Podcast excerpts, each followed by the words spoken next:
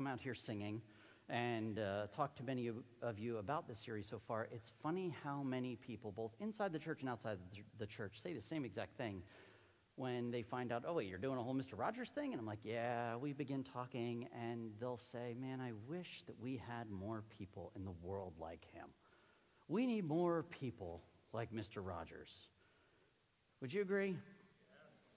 I agree. And I find it humorous how, while we say that, our culture treated this guy a little bit unique right? How we perceived and talked about him is kind of funny. Uh, on one side, he embodied this person that, as a culture, whether people follow Jesus or do not, we would say we need more guys like this. And at the same time, his show and his character, his personality, and who he was was mocked endlessly throughout culture. Um, I, I mentioned a little while back uh, in, I think it was the first week, how in the early 1980s, Eddie Murphy used to do a spoof on Saturday Night Live called Mr. Robinson's Neighborhood. And it was taking Mr. Rogers' neighborhood and bringing it to the ghetto. And so they talked about things like gentrification, and, you know, it was fun. Uh, it, it was so funny to me. But Mr. Rogers believe it or not, when he was going to do an interview on The Tonight Show with Dave Letterman, if you don't know who that is, he, he sits in chairs and interviews people on Netflix now with a big beard. Um, but he used to have a, a show where he would interview people as a Tonight Show, and Mr. Rogers, on his way to the studio, instead of going right to Dave Letterman's studio, he went to the SNL studio since it's in the same building, and he knocked on Eddie Murphy's door. And when Eddie Murphy opened the door, he just stopped he looked, and with this giant smile on his face, he's like, It's the real Mr. Rogers! And he just enveloped him in this huge hug. And Mr. Rogers, funny enough, Fred just, you know, hugged him back in true Mr. Rogers way. They took a, a picture together, a Polaroid that uh, they, they, they have. And believe it or not, Mr. Rogers goes on to David Letterman and is like, look, we're hanging out. Like, and Eddie Murphy, Mr. Rogers, not the people you would expect together. And so he had this light-hearted feel with people who would make fun of him, but he didn't always have that, especially if it was going to cost people, um, you know, if they were going to put them in danger or make fun of him in a way that was uh, going to harm children if they would listen to this. And so I don't know, how many of you have heard different rumors or urban legends, we'll call them, about Mr. Rogers? that, that there's things floating around about this guy. Uh, there are quite a few things. Maybe you've heard some of them. Uh, Mr. Rogers uh, was an expert sniper. Um, expert sniper, or uh, better, even a, a Navy SEAL who fought in Vietnam. That's what he's known for. And you know how he comes in and he puts on his cardigan that his mom made for him? They, are all made by his mom. And uh, he would put them on, but he always wore long sleeves because you know why? Oh, you see, you've heard this one. Mr. Rogers has tattoos. He's got sleeves. He's my hero. Um, you know, that, that's who Mr. Rogers is. Uh, people like to talk about the time that Mr. Rogers was so angry when they were filming that he flipped off the television cameras because he was a very different person behind the screens uh, than he was uh, on them. And so it's like, oh man. And, and we really believe this one. You know why? Because it was made into a GIF. And uh, we have that. If you're looking for it, I'm not going to show that. Come on. I know you're like, really? At Crossbridge, we can get away with it. I know that. But we're not going to. And what's funny is he was actually, the GIF that they have, it's just an edited version. He was doing Where's Thumbkin? And, and they put that together. But, he, you know, things were said about him all the time. All the time. And he never let it get to him because honestly, he knew what he was called to, he knew what he was supposed to be doing, and he stuck to this. But I will tell you that I believe this happens to Christians all the time. People who pursue Jesus and want to dedicate their life to his teachings, the world says stuff about people like that. The world will lie about people like that, and they'll get made fun of, they'll get ostracized. And I'll tell you, to be fair, sometimes what people say about followers of Jesus, about Christians, is well deserved because there are times that we will uh, uh, just adamantly claim to believe one thing but live out something very, very different. And when it's pointed out, we're not even repentant or apologetic, we're just stubborn. Anybody else feel that besides me? Okay, I, I do this sometimes. So when they say stuff and we're in that place, yeah, it's kind of deserved. But overall, I think, man, the way that we live should look different than the world. It should look different from the people around us, just like it did for Mr. Rogers. And instead of fighting evil with evil, Mr. Rogers had a different defense. A defense where he consistently lived out his faith in a way that the Apostle Peter kind of laid out for us in 1 Peter chapter 3. And, and I believe that the hope that he lays out there is our hope for today. And that simply is living a consistent, Christ like life will be the greatest defense to any lies, rumors, or accusations that are leveled at us. When people say things about who we are as Christ followers, that living a consistent Christ like life is going to be the greatest defense. And I'd love to explore this um, around the passage that Colin had read for us from 1 Peter chapter 3. So if you have your Bibles with you, I would love for you to turn to 1 Peter chapter 3. And if uh, it's going to be all the way towards the right hand side of your Bible, if you have one, just a couple pages off the back. And uh, if you've been soaping with us, which is the way that we all read scripture together here at Crossbridge, your note card might even be there because we read this passage this Thursday, which is kind of cool. Um, if you don't know, this is a letter written by the Apostle Peter to a group of uh, just tinier churches that are spread throughout Asia Minor.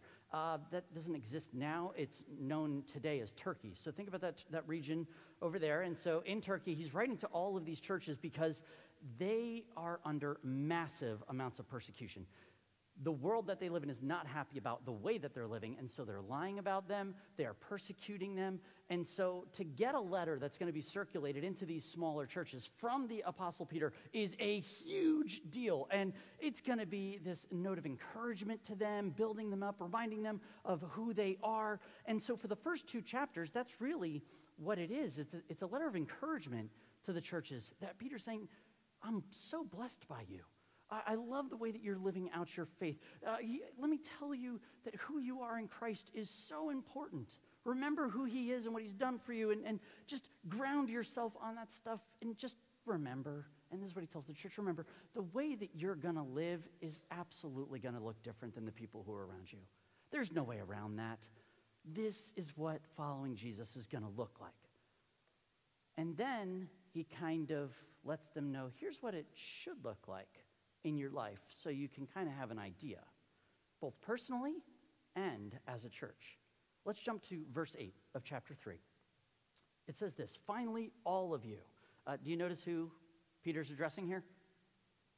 Uh, everyone. Okay, this is everyone. I'm going to say this includes us as the church. Okay, so finally, Crossbridge, all of you should be of one mind sympathize with each other, love each other as brothers and sisters, be tenderhearted, and keep a humble attitude. The Apostle Peter starts out with four things that this church should be doing. And what I love about these things is in the Greek, they're all written in the masculine form. So there's, just like in many languages, there's a masculine form and a feminine form to many words. This, these are all written in the masculine form, which in the Greek usually is a very action oriented, like a firm, firm kind of uh, tense. And so he's saying, if you want to do this, here's what you got to do. And you got to do it, uh, you know, really strongly. It's first, you got to sympathize with each other. That's the first two. Sympathize with each other. What does that mean? It means you have to listen and understand, right? Pay attention to each other. Understand. Then love each other. And the, the word love that he uses here is actually phileos. Uh, we know that. Philadelphia, right? City of brotherly love. So he's saying you need to have this bond with each other as a church. If you want to be of one mind, uh, you need to sympathize with each other. You need to love each other like family. That's what you need to do here. Then you need to be tender hearted. Well, that's not very manly, is it? That's not masculine. Oh my gosh, is it masculine? Tender hearted is, it's tough to care sometimes. And you're going to have to lean into caring for people because life is hard and we're going to need each other. And lastly, the fourth thing that he says is you got to keep a humble attitude. You got to remember, you're no better than the people who are around you in this church, that they're struggling with things, that you're struggling with things. You need to take a humble attitude that you don't know everything and that you're going to need to extend grace and forgiveness just like you're hoping for it, right? Now, if, if the church picked up on these four things and they lived out together what it would mean to sympathize with each other, to love each other, to be tenderhearted, and to keep a humble attitude. If you saw a community like that, do you think it would look a little bit different? Do you think it would stand apart from the world that we live in? These are not things I experience in my everyday life as I live in this world. I do not understand these things and see them and experience them often. I just don't. So it's going to look different if the church starts to operate with this as their kind of ground level. Let's start loving each other with mercy, compassion, tender hearts, sympathizing. And then if the world begins to see that, some people are going to be in awe of that, going, Oh, I want some of that. Ah, let me get plugged into that community. But other people, this is going to be the most terrifying thing in the world. And when we're scared of something, fear has this amazing ability to make us want to stop whatever it is that scares us, to shut it down. And so I believe that this is what that first century church is experiencing. So Peter says to them, to these persecuted Christians, in the first part of chapter or verse 9, he says, This is how that's going to work out. Don't repay evil for evil. Don't retaliate with insults when people insult you. Instead, pay them back with a blessing. please remember this is a persecuted church. And when I say persecuted, I'm not meaning like they said we couldn't pray in school.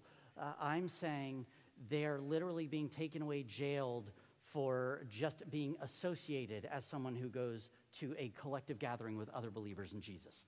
And so they are experiencing evil on a level that, that is a little bit different. And what Peter's saying to them is like, okay, you know what it's like to experience evil. You know what it's like for people to insult you. And so, what are you going to do when they do that?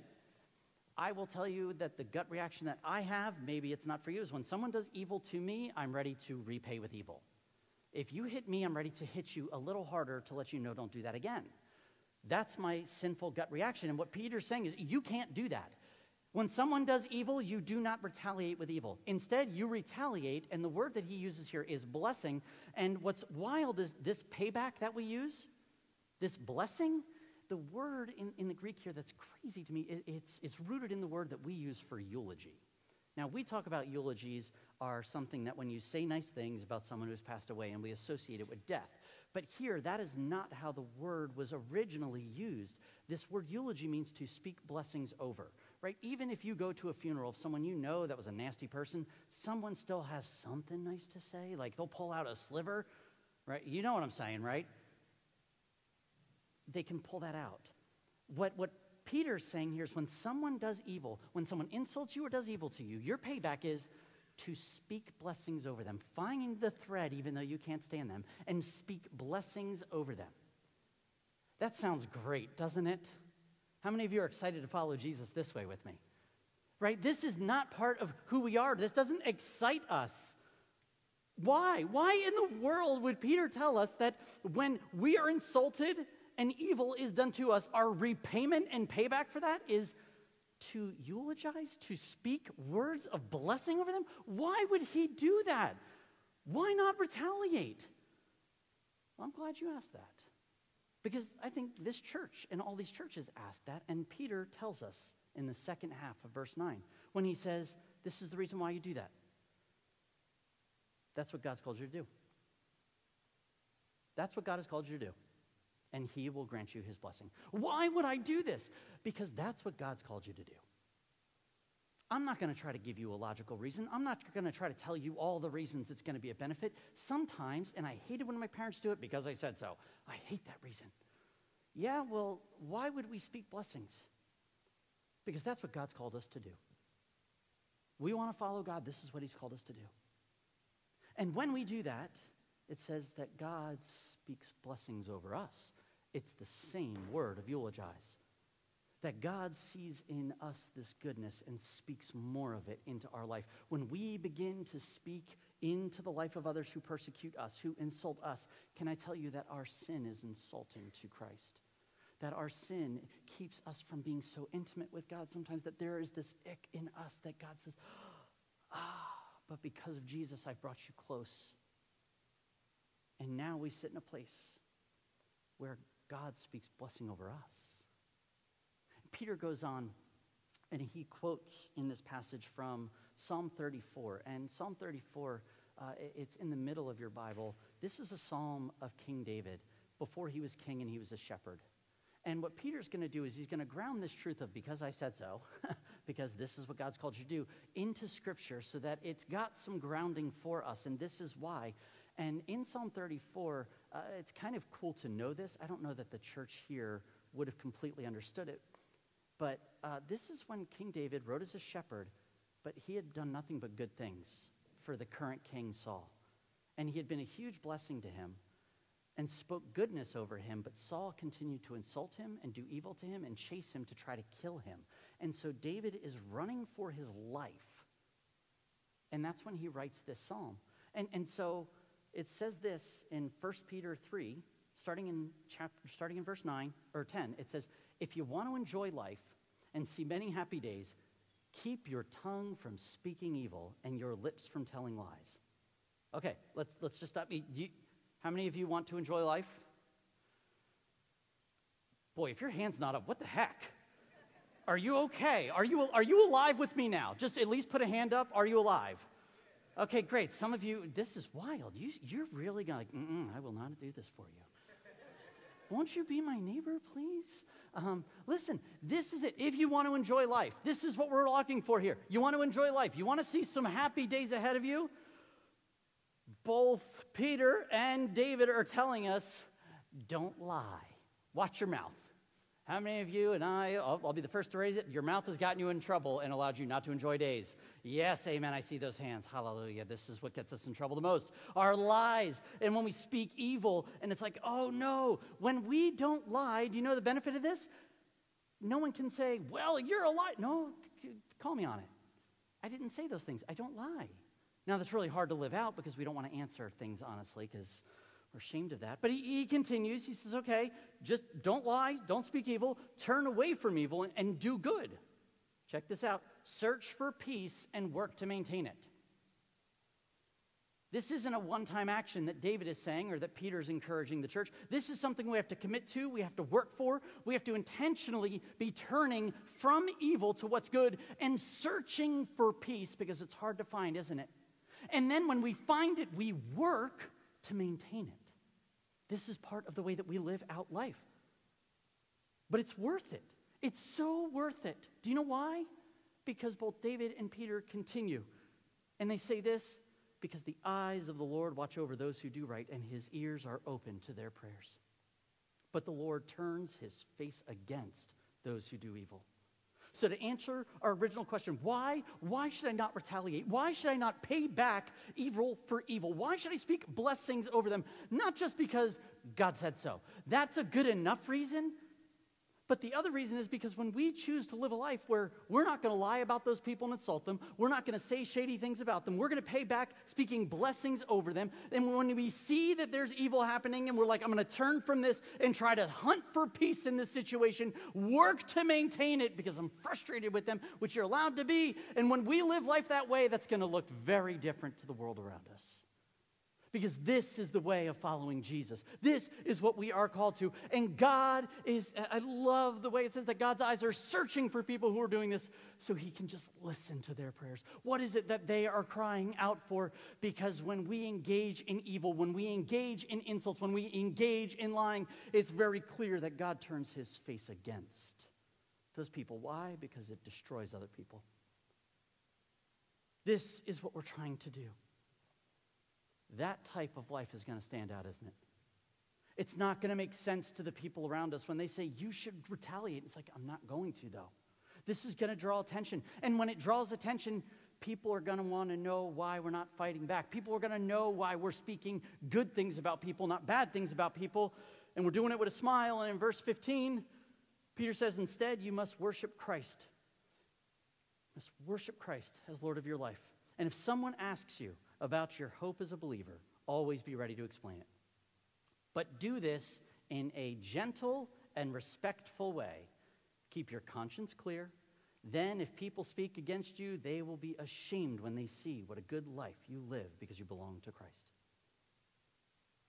You see, when we live this way and love our neighbor by not lying, insulting, or repaying evil with evil, it's going to stand out and they're going to say, What in the world why are you doing this? And it doesn't tell us to have answers ready for all their tough questions about Jesus or all their tough questions about what it means to follow Jesus. It tells, Peter tells us, always be ready to have an answer for the hope. What's the hope? The hope is that if I don't repay evil for evil, if I don't insult, if I don't lie, God has this And I can find my firm footing in his love, in his forgiveness, and his grace. And I don't have to understand it, that this is like, they'll get paid back in a different way. Nope. I'm just going to stand in this grace right now. And the hope that I have is that God will redeem all things for his glory. The hope that I have is that what I'm going through right now isn't wasted pain, that those lies, they'll be seen for what they are. They'll be seen. The hope that I have is that God truly does care about me. He sees this and recognizes it. That's my hope. My hope is God cares. My hope is Christ can redeem this. Sometimes I think we're so scared to answer people's questions about the way that we live in Jesus because we think, what if they ask a question I can't answer after that? That's not what Peter says. Just be ready to have an answer for why you have hope. And if people can't see hope in your life, they'll never ask that question, will they? But when they ask in verse 16, it tells us you do that in a gentle and respectful way. Let me say that again. When we answer people about the hope that we have, we do this in a gentle and respectful way. This is not the time to go beating people with the Bible.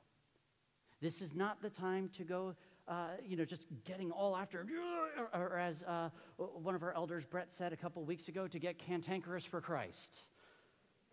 We still got to make that bumper sticker. That would be so. But no, no, no, we don't. Um, that's not what we want when we're driving. Um, we need to be living life with gentleness and respect.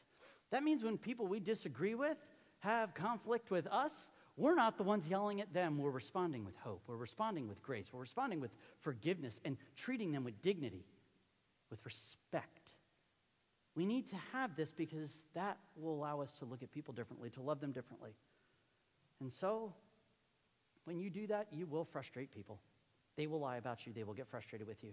They will want to pull you down into their world. And so when people talk junk about you, you know what? Living a consistent Christ-like, Christ-like life will be the greatest defense to any lies, to any rumors, and to any accusations that are leveled against us. Now, make no mistake, you and I will mess up in pursuing Jesus. In following him and his teachings, we will mess up. We will fail. We will fail to love God. We will fail to love people, which is sin when we fail to love the way that Christ has called us to. And when we do that, can I tell you, quick confession, repentance, and asking for forgiveness goes a real long way when we mess up. We're going to have to learn to live life like this because it, it happened to Jesus that he was spoken bad about. It happened to the disciples. It happened to this early church. It, it happened to Mr. Rogers. It's going to happen to us, isn't it? Right? But with Mr. Rogers, people said all sorts of crazy things about this guy. About why he wanted a kid show. Oh, he must be a pedophile. Why does that have to be something that's said? The man loved and studied child development so that he could help kids when they were being overlooked. People said all sorts of things, and what's funny is every time they said it, it never really stuck. We kind of giggle about it, like, oh, sleeves? Why? Because he consistently lived a Christ like life. He adhered to the teachings of Jesus of loving people, of treating people with gentleness, with respect. He looked at everyone as his neighbor and saw them with value, with dignity, he sat and, and, and stared at them like they deserved to be seen. Maybe one of the most known stories about Mr. Rogers is um, one of him and uh, a young person named Jeffrey Erlanger. And it's just an amazing story. I don't know if you've heard it, but um, let me just let Howard and Pam, Jeff's parents, kind of set. We wrote because Jeff was going to have a spinal fusion and be in a what they call a halo, uh, cast, you know, halo metal cast. rim, and then cast on his shoulders and bolted all the way down his trunk. And, yeah, We he may weren't not sure. have survived the surgery, and so we said, you know, what would you like to do? Uh, this is going to be a really big task for you, and so we want to kick it off with something that would be really special. Mr. Rogers? Hey, Jeff. I'm glad to see you. Hi. Thank you very much for coming by. Can you tell my friends what it is that made you need this wheelchair? Sure. Well, when I was about seven months old, I had um, I had a tumor and it broke the nerves to tell my hands and legs what to do. I see. And I got a wheelchair when I was four years old. That was your first one Mm-hmm. when you were four. Uh huh. He told Jeff before they started that they would have a chat and then sing a song together. I think he said we might sing a song. I remember because yeah. I mean I was sort of surprised. What he's going to start singing a song? Well, you know, this is totally not even what song. It's you I like. It's not the things you wear. It's not the way you do your hair. But it's you I like. The way you are right now. The way down deep inside you. Not the things that I do. not your fancy chair. That's just beside you. But it's you I like. Every part of, you. Your skin, your eyes, your feelings, whether old or new. I hope that you'll remember, even when you're feeling blue, that it's you I like. It's you yourself. It's you. It's you. I like. And it is you I liked, Jeff. Thanks. And there must be times when you do feel blue. Uh huh. I'm not feeling blue right now, though. Me neither. I'm so glad that you came today. Thanks. I remember asking one of the one of the staff people that was there. Well, you know, what do you think? Did it go okay? So, Don't. This is good. This is good. He had his surgery, he survived. Certainly, Mr. Rogers had an impact on who Jeff became, his sense of self. It's amazing, isn't it? This is from uh, episode 1478, which aired on February 18th, 1981. And it looks like Jeff comes out and Mr. Rogers walks out that fake door and is like, oh, hey. And it looks like it's so familiar, doesn't it? What you don't see here, and you can only really discover in his biography, is five years before this moment. That's when that letter that his parents said was written. It was written by his sister to say, Can, can my brother meet you? And no one knew that Mr. Rogers, on his way out to film something in the middle of Wisconsin, stopped on his way at a diner to meet them so that they could have lunch together. And five years later, he invites him to be part of the show. And, and when he walks out, there's such familiarity. I mean, Jeff's parents talk about they were running late, and it was so hard because none of the places to get in and out was really wheelchair accessible, and, and Fred was running behind schedule, and things just didn't work. And, but it's just natural, isn't it? And when Jeff is talking about how he got into the wheelchair and what was going on, did you notice what Mr. Rogers didn't do? He didn't interrupt him. When Jeff was searching for words, and trying to get them out. He didn't interrupt them. He didn't just try to say, Well, hurry up. We're on, we're on a schedule here. We've got to get going. He loved him right where he was, and he leaves a blessing in his life by singing the song, It's You I Like. I messed up singing today because this week I've listened to at least 30 different versions of that song and just loved it.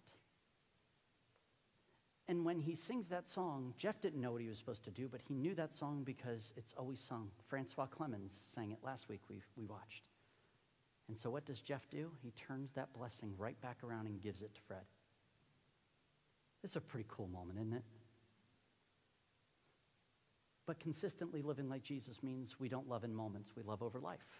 You see, he stayed in contact with Jeff, and they just continued to live life together, but things parted as Jeff became a huge advocate for individuals with special needs. Um, Fred continued to do the show, and about 18 years after this moment, um, Fred Rogers in 1999 was being inducted into the TV Hall of Fame. And there's all these super bougie, you know, television stars, and there's it's just this huge ceremony that they're going to honor him, and everybody who's anybody is there.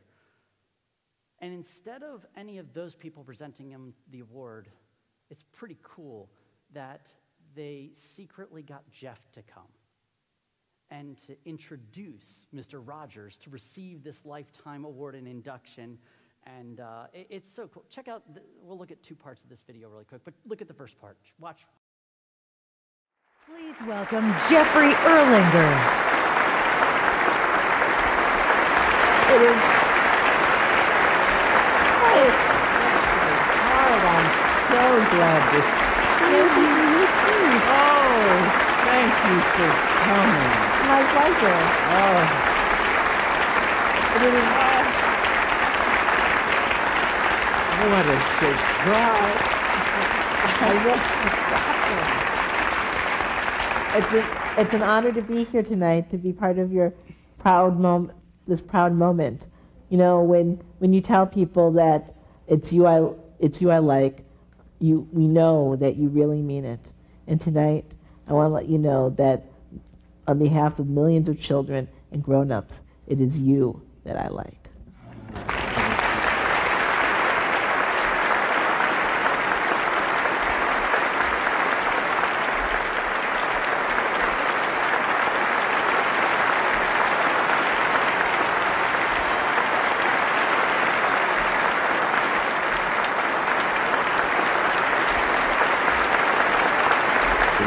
support me as I say my few words? Absolutely. Okay.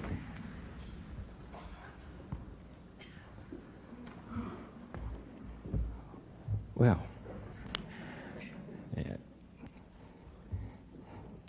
to Jeff Erlanger and all of the uh, all of the wonderful neighbors who have grown up with our neighborhood. This this was, of course, completely unexpected, and what a what a wonderful gift! And I thank the Academy for allowing this to happen.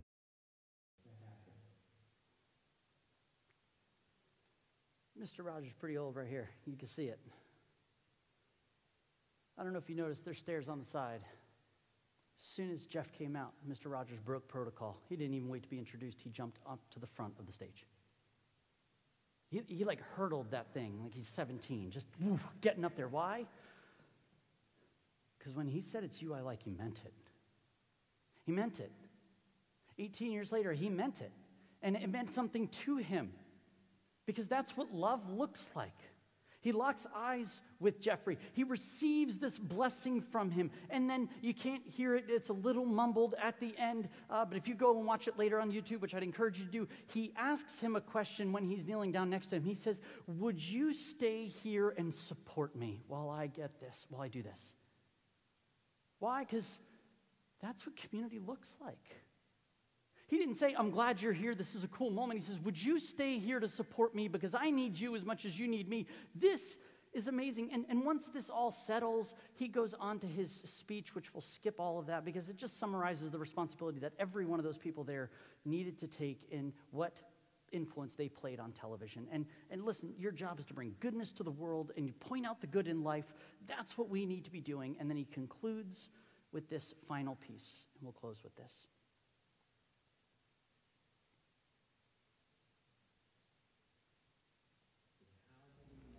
But how do we make goodness attractive? By doing whatever we can to bring courage to those whose lives move near our own. By treating our neighbor at least as well as we treat ourselves. And allowing that to inform everything that we produce.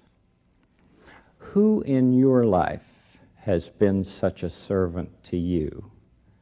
Who has helped you love the good that grows within you? Let's just take 10 seconds to think of some of those people who have loved us and wanted what was best for us in life. Those who have encouraged us to become who we are tonight. Just 10 seconds of silence. I'll watch the time.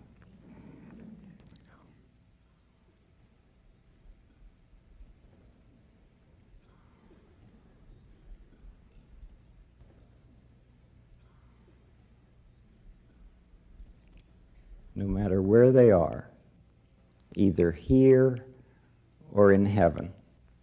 Imagine how pleased those people must be to know that you thought of them right now.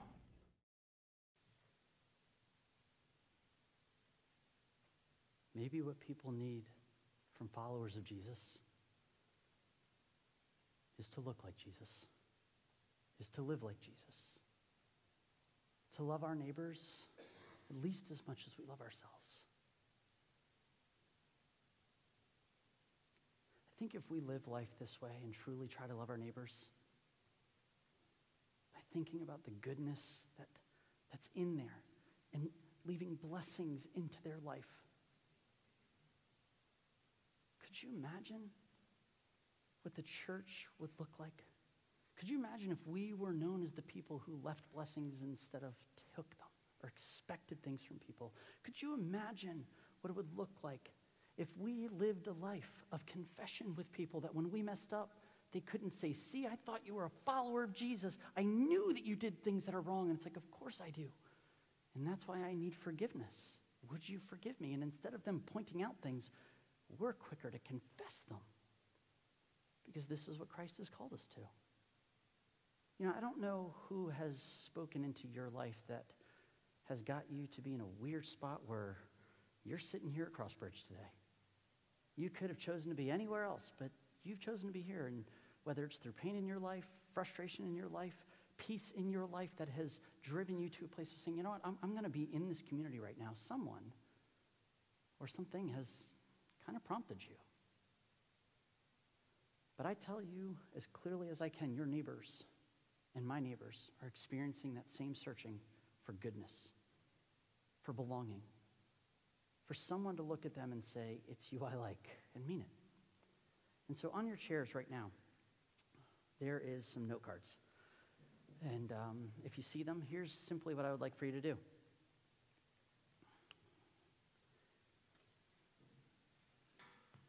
There's two note cards there because you're going to write the same thing on both note cards. There's some pens, so uh, if there's not a pen next to you, you could share it. Who are the three people that are close to you right now that you wish they would ask you questions about why you believe what you believe? That they would ask you about the hope that you have? Who are three people that sit at your lunch table Three people that maybe live in your house, three people that are at work with you, three people that you are stuck on a bus with.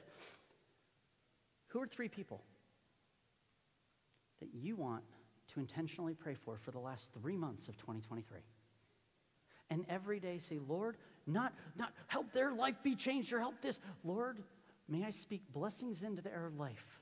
And would they see something in me that would make them curious in the next three months that I can invite them to join me at church, invite them to join me at trunk or treat, invite them to join me at Christmas Eve service, invite them to join me at my small group, invite them to join me giving blood, invite them to join me, whatever it is that you are doing. Who are three people? And I want you to write those same three people on each card. One of them, I'd love for you to tuck into your Bible. Put it into your back pocket if you don't have a Bible with you. The other one is, but the other card, I'd love for you to put it into our giving box. I want to pray for you, for your friends. You don't have to put your name on top. I don't even care. If you do, I'm going to pray for you with them. But I'm going to pray for opportunities that people would ask you and ask me for the hope that we have. So I'm going to give you 10 seconds. I'll watch the clock, Mr. Rogers style. Oh, I can't believe he's making me do this. Yep. Go ahead and take 10 seconds and just put those names on those cards.